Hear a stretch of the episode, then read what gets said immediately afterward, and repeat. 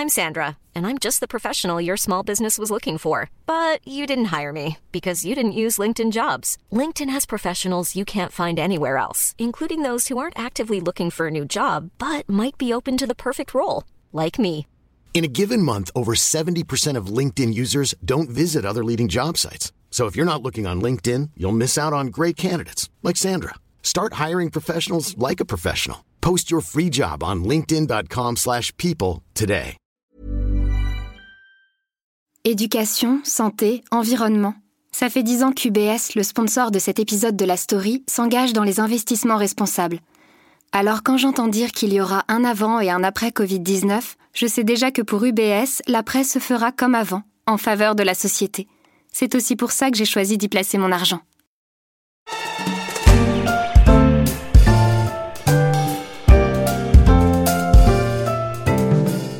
L'impôt sur la fortune n'existe plus en France.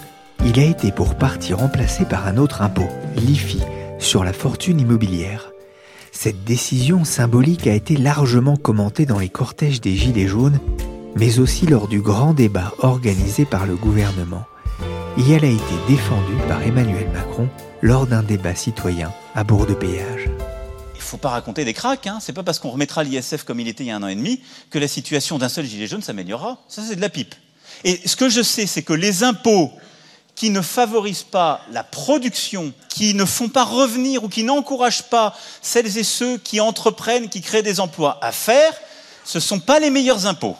Mais au-delà de la question de la justice fiscale, la suppression de l'impôt sur la fortune a déjà une conséquence négative pour les associations caritatives qui s'alarment d'une baisse de la générosité.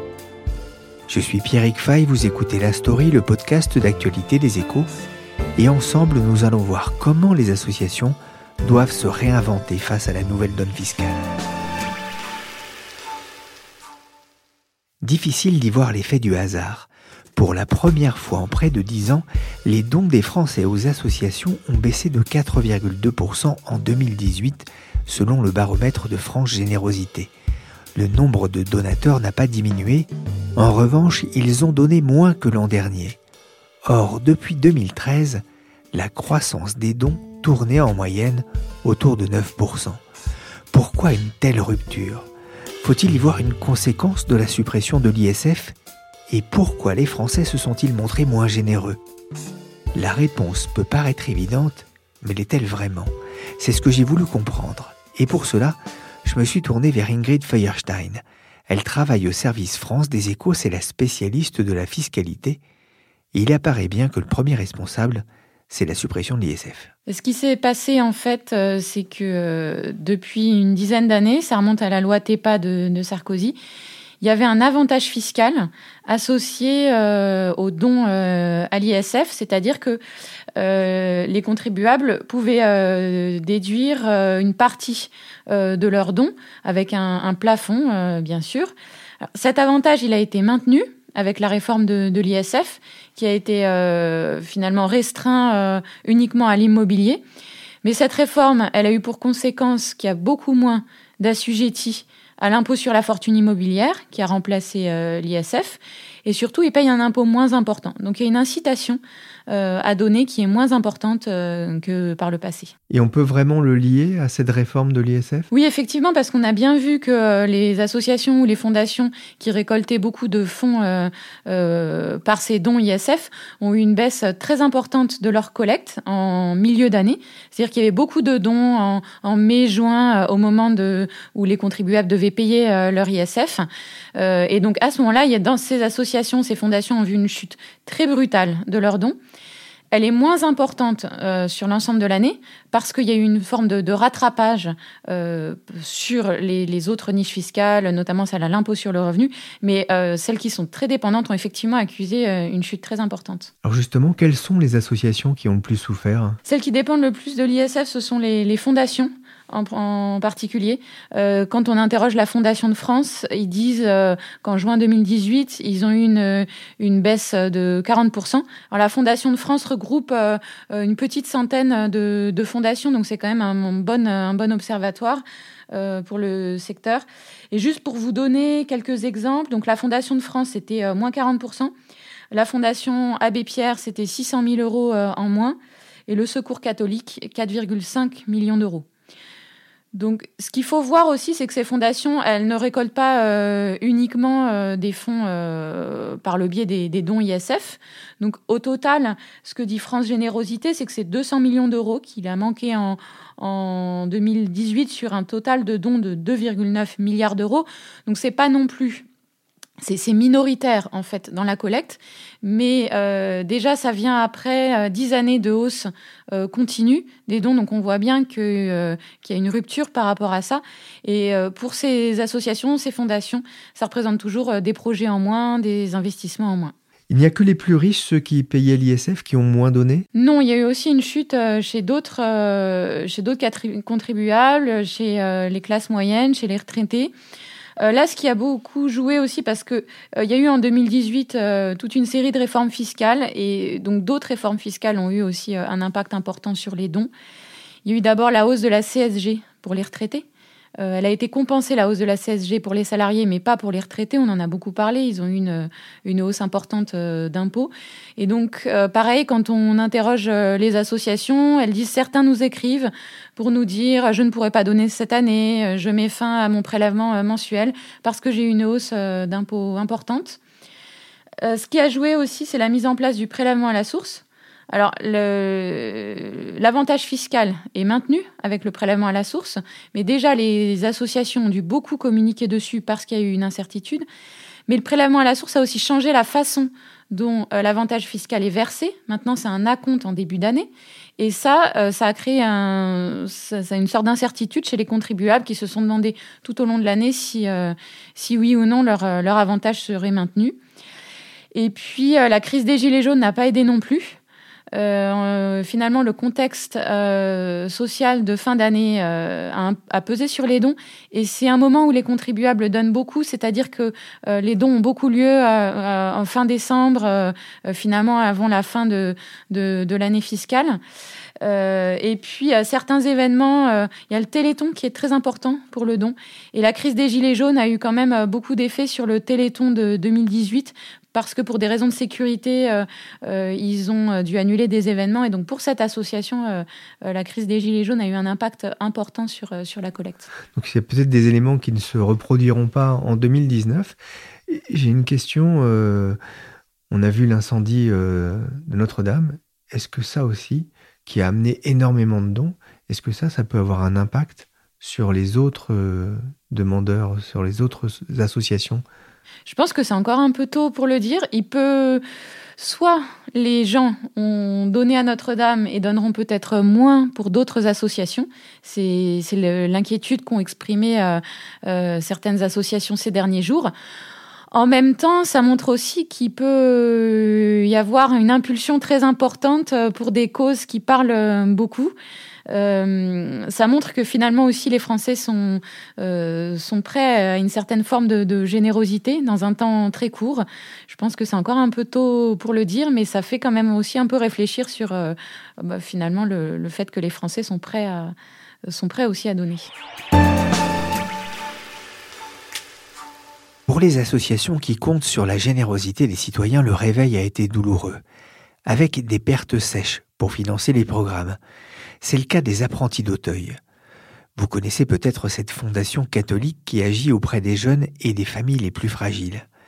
Elle a été créée il y a 150 ans par un abbé, Louis Roussel, qui s'installa à Auteuil avec six gamins des rues dans une villa abandonnée. Aujourd'hui encore, l'association vient en aide à des milliers de jeunes dans toute la France. Elle compte sur des donateurs fidèles. 80% d'entre eux donnent chaque année, parfois de génération en génération. Mais le choc fiscal a été brutal. Entre la fin de l'ISF et le climat social anxiogène de fin d'année, l'inquiétude est montée d'un cran. C'est ce que m'a confié Christian Wintenberger, il est directeur marketing des apprentis d'Auteuil. Alors il a été euh, assez important, puisqu'effectivement la fondation, euh, lors de la loi TEPA, la mise en place de la loi TEPA en 2009, la fondation s'est tout de suite positionnée sur cette sur cette cible de donateurs euh, très particulière.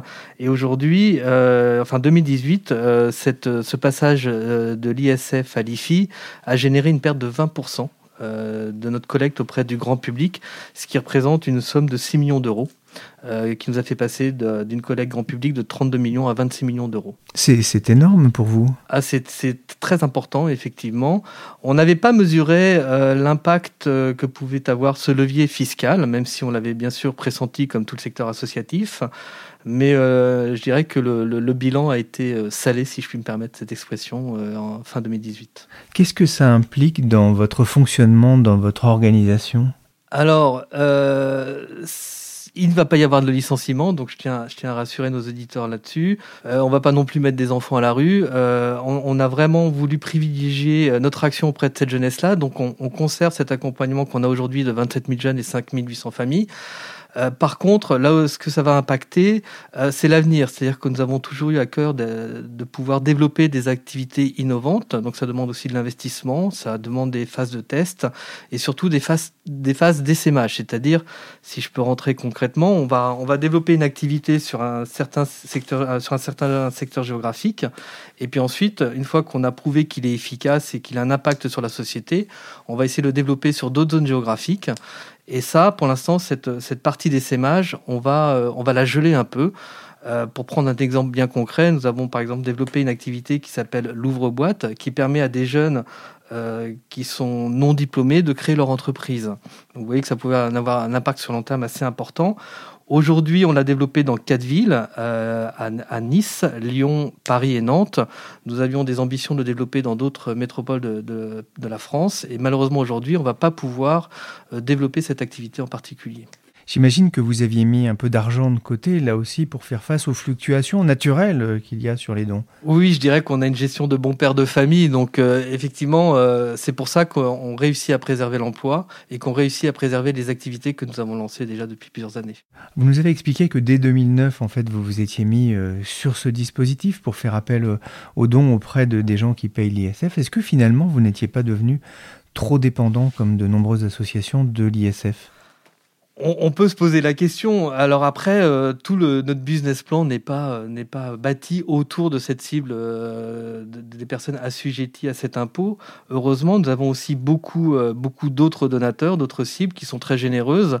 On parle de l'ISF, mais il y a eu d'autres événements fiscaux qui ont pas mal perturbé l'environnement associatif. si on peut parler de la CSG notamment, qui touche une, partie diamétralement opposée à, celle de, des personnes assujetties à l'ISF, qui, euh, qui là aussi on voit euh, ces personnes-là ont dû diminuer les, leurs dons. pour les personnes âgées. Pour les hein. personnes âgées, effectivement, euh, on reçoit des courriers où ils nous disent voilà, ma CSG a augmenté de 30-40 euros, je voudrais vous aider, mais j'ai plus les moyens aujourd'hui de vous aider.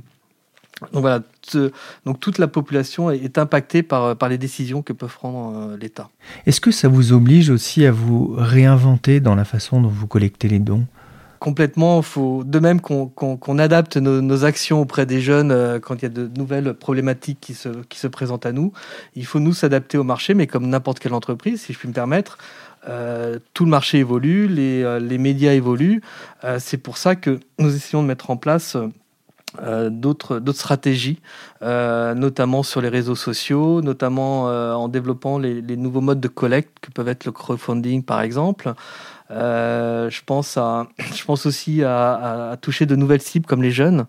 On, développe à travers une, plateforme de gamers qui s'appelle Twitch, où, où, des gamers peuvent se lancer des défis tout en, apportant leur pierre à l'édifice de la générosité, en, faisant des défis liés à une collecte. Voilà, par exemple.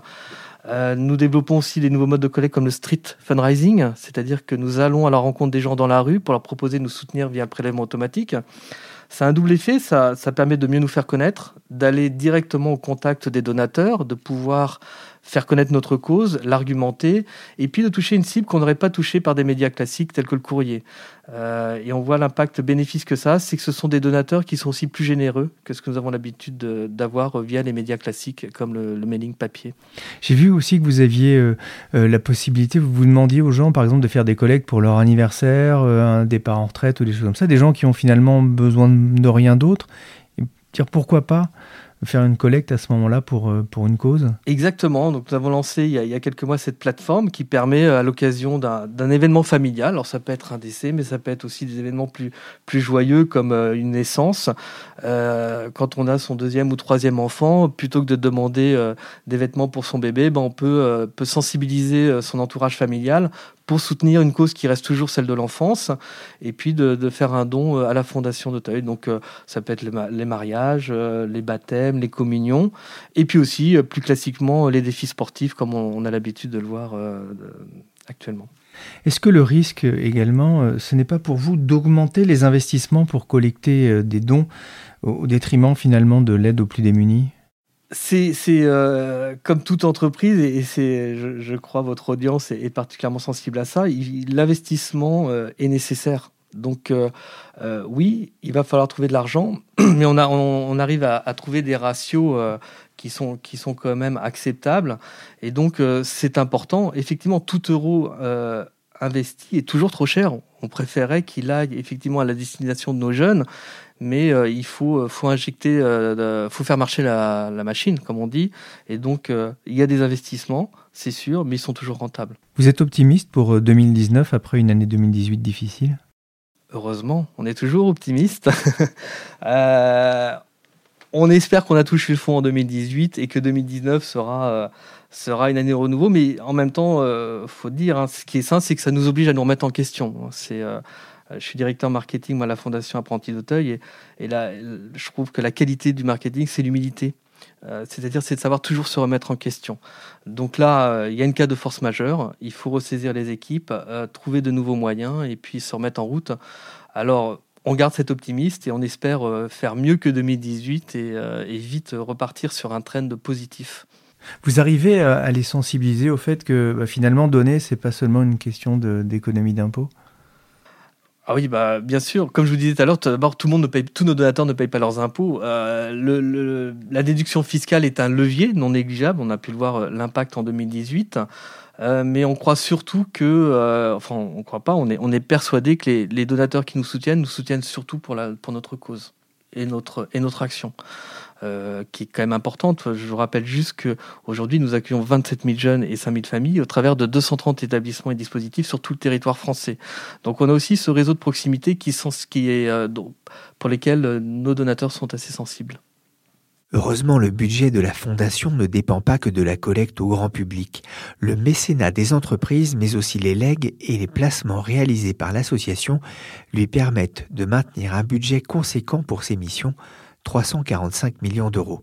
Ce sont des sommes importantes pour venir en aide à ceux qui en ont besoin, mais l'exemple des apprentis d'Auteuil montre qu'au fil du temps, certaines fondations et associations avaient succombé à une forme de dépendance à l'ISF.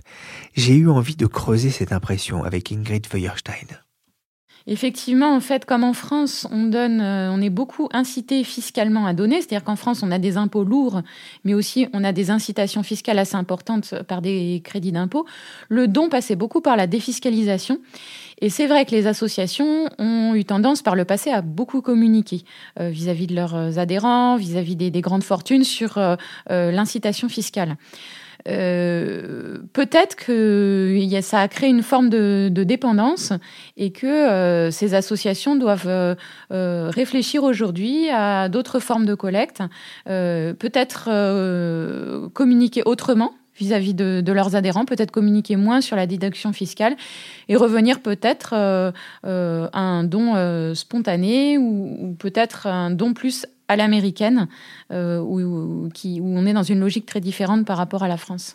Oui, notamment, euh, on voit que certaines personnes aisées, qui ne sont pas forcément très investies dans l'immobilier, donc ne payent que très peu d'IFI finalement, euh, trouvent d'autres moyens peut-être d'exprimer leur générosité? Effectivement, on a vu euh, ce qui s'est passé en fait euh, fin décembre au moment de la crise des gilets jaunes, mais c'était peut-être euh, pas lié par rapport à, c'était peut-être pas lié directement à la crise des gilets jaunes, mais il y a eu un appel donc de, deux grandes personnalités du monde des affaires qui sont Denis Duverne et Serge Wimbert, qui ont dit, qui ont lancé un appel en fait aux grandes fortunes en disant il faut donner. La logique derrière ça, c'était de dire qu'en France, par le passé, finalement, euh, les, grandes fortunes donnaient moins parce qu'on avait un impôt élevé. Mais si on baisse l'impôt pour les plus fortunés, effectivement, euh, il faudrait qu'elles euh, donnent davantage. Euh, dans une logique peut-être, euh, je le disais, plus euh, à l'américaine, où effectivement les grandes fortunes parfois donnent une partie de leur patrimoine ou renoncent à une partie de l'héritage pour leurs enfants pour donner à une cause qui, qui leur convient. L'impôt sur la fortune, il aurait dû être payé par quelques centaines, quelques milliers de contribuables au mois de juin dernier. C'était il y a quelques semaines. On ne va pas changer la politique économique de notre pays, changer sa politique fiscale toutes les semaines. Qu'il y ait dans un an, euh, dans deux ans, que le Parlement fasse une évaluation, qu'on modifie des choses euh, lorsqu'on aura constaté que les choses fonctionnent ou fonctionnent mal. C'est normal, c'est le but de la démocratie. Mais il n'y aura pas de retour de l'ISF dans notre pays. On vient d'entendre les propos fin 2018 de Gérald Darmanin sur France Inter au micro de Léa Salamé. Ingrid, ça paraît clair, il n'est pas question de revenir sur l'ISF. Ce qu'a toujours dit le gouvernement, c'est on évaluera la réforme de l'ISF. S'il n'y a pas eu les investissements attendu, euh, on, pourrait, euh, on pourrait revenir en partie sur la réforme. Mais il n'y a pas eu de changement de ligne à ce propos. Je crois que leur logique, c'est de dire qu'il faut d'abord laisser vivre cette réforme, d'autant que ça prendra du temps euh, ça prendra du temps pour, pour en voir les effets avant éventuellement de, corriger, euh, de corriger certaines choses. Pas de retour à l'ISF donc sous ce quinquennat, mais le gouvernement a lancé le chantier d'une autre réforme, la réserve héréditaire.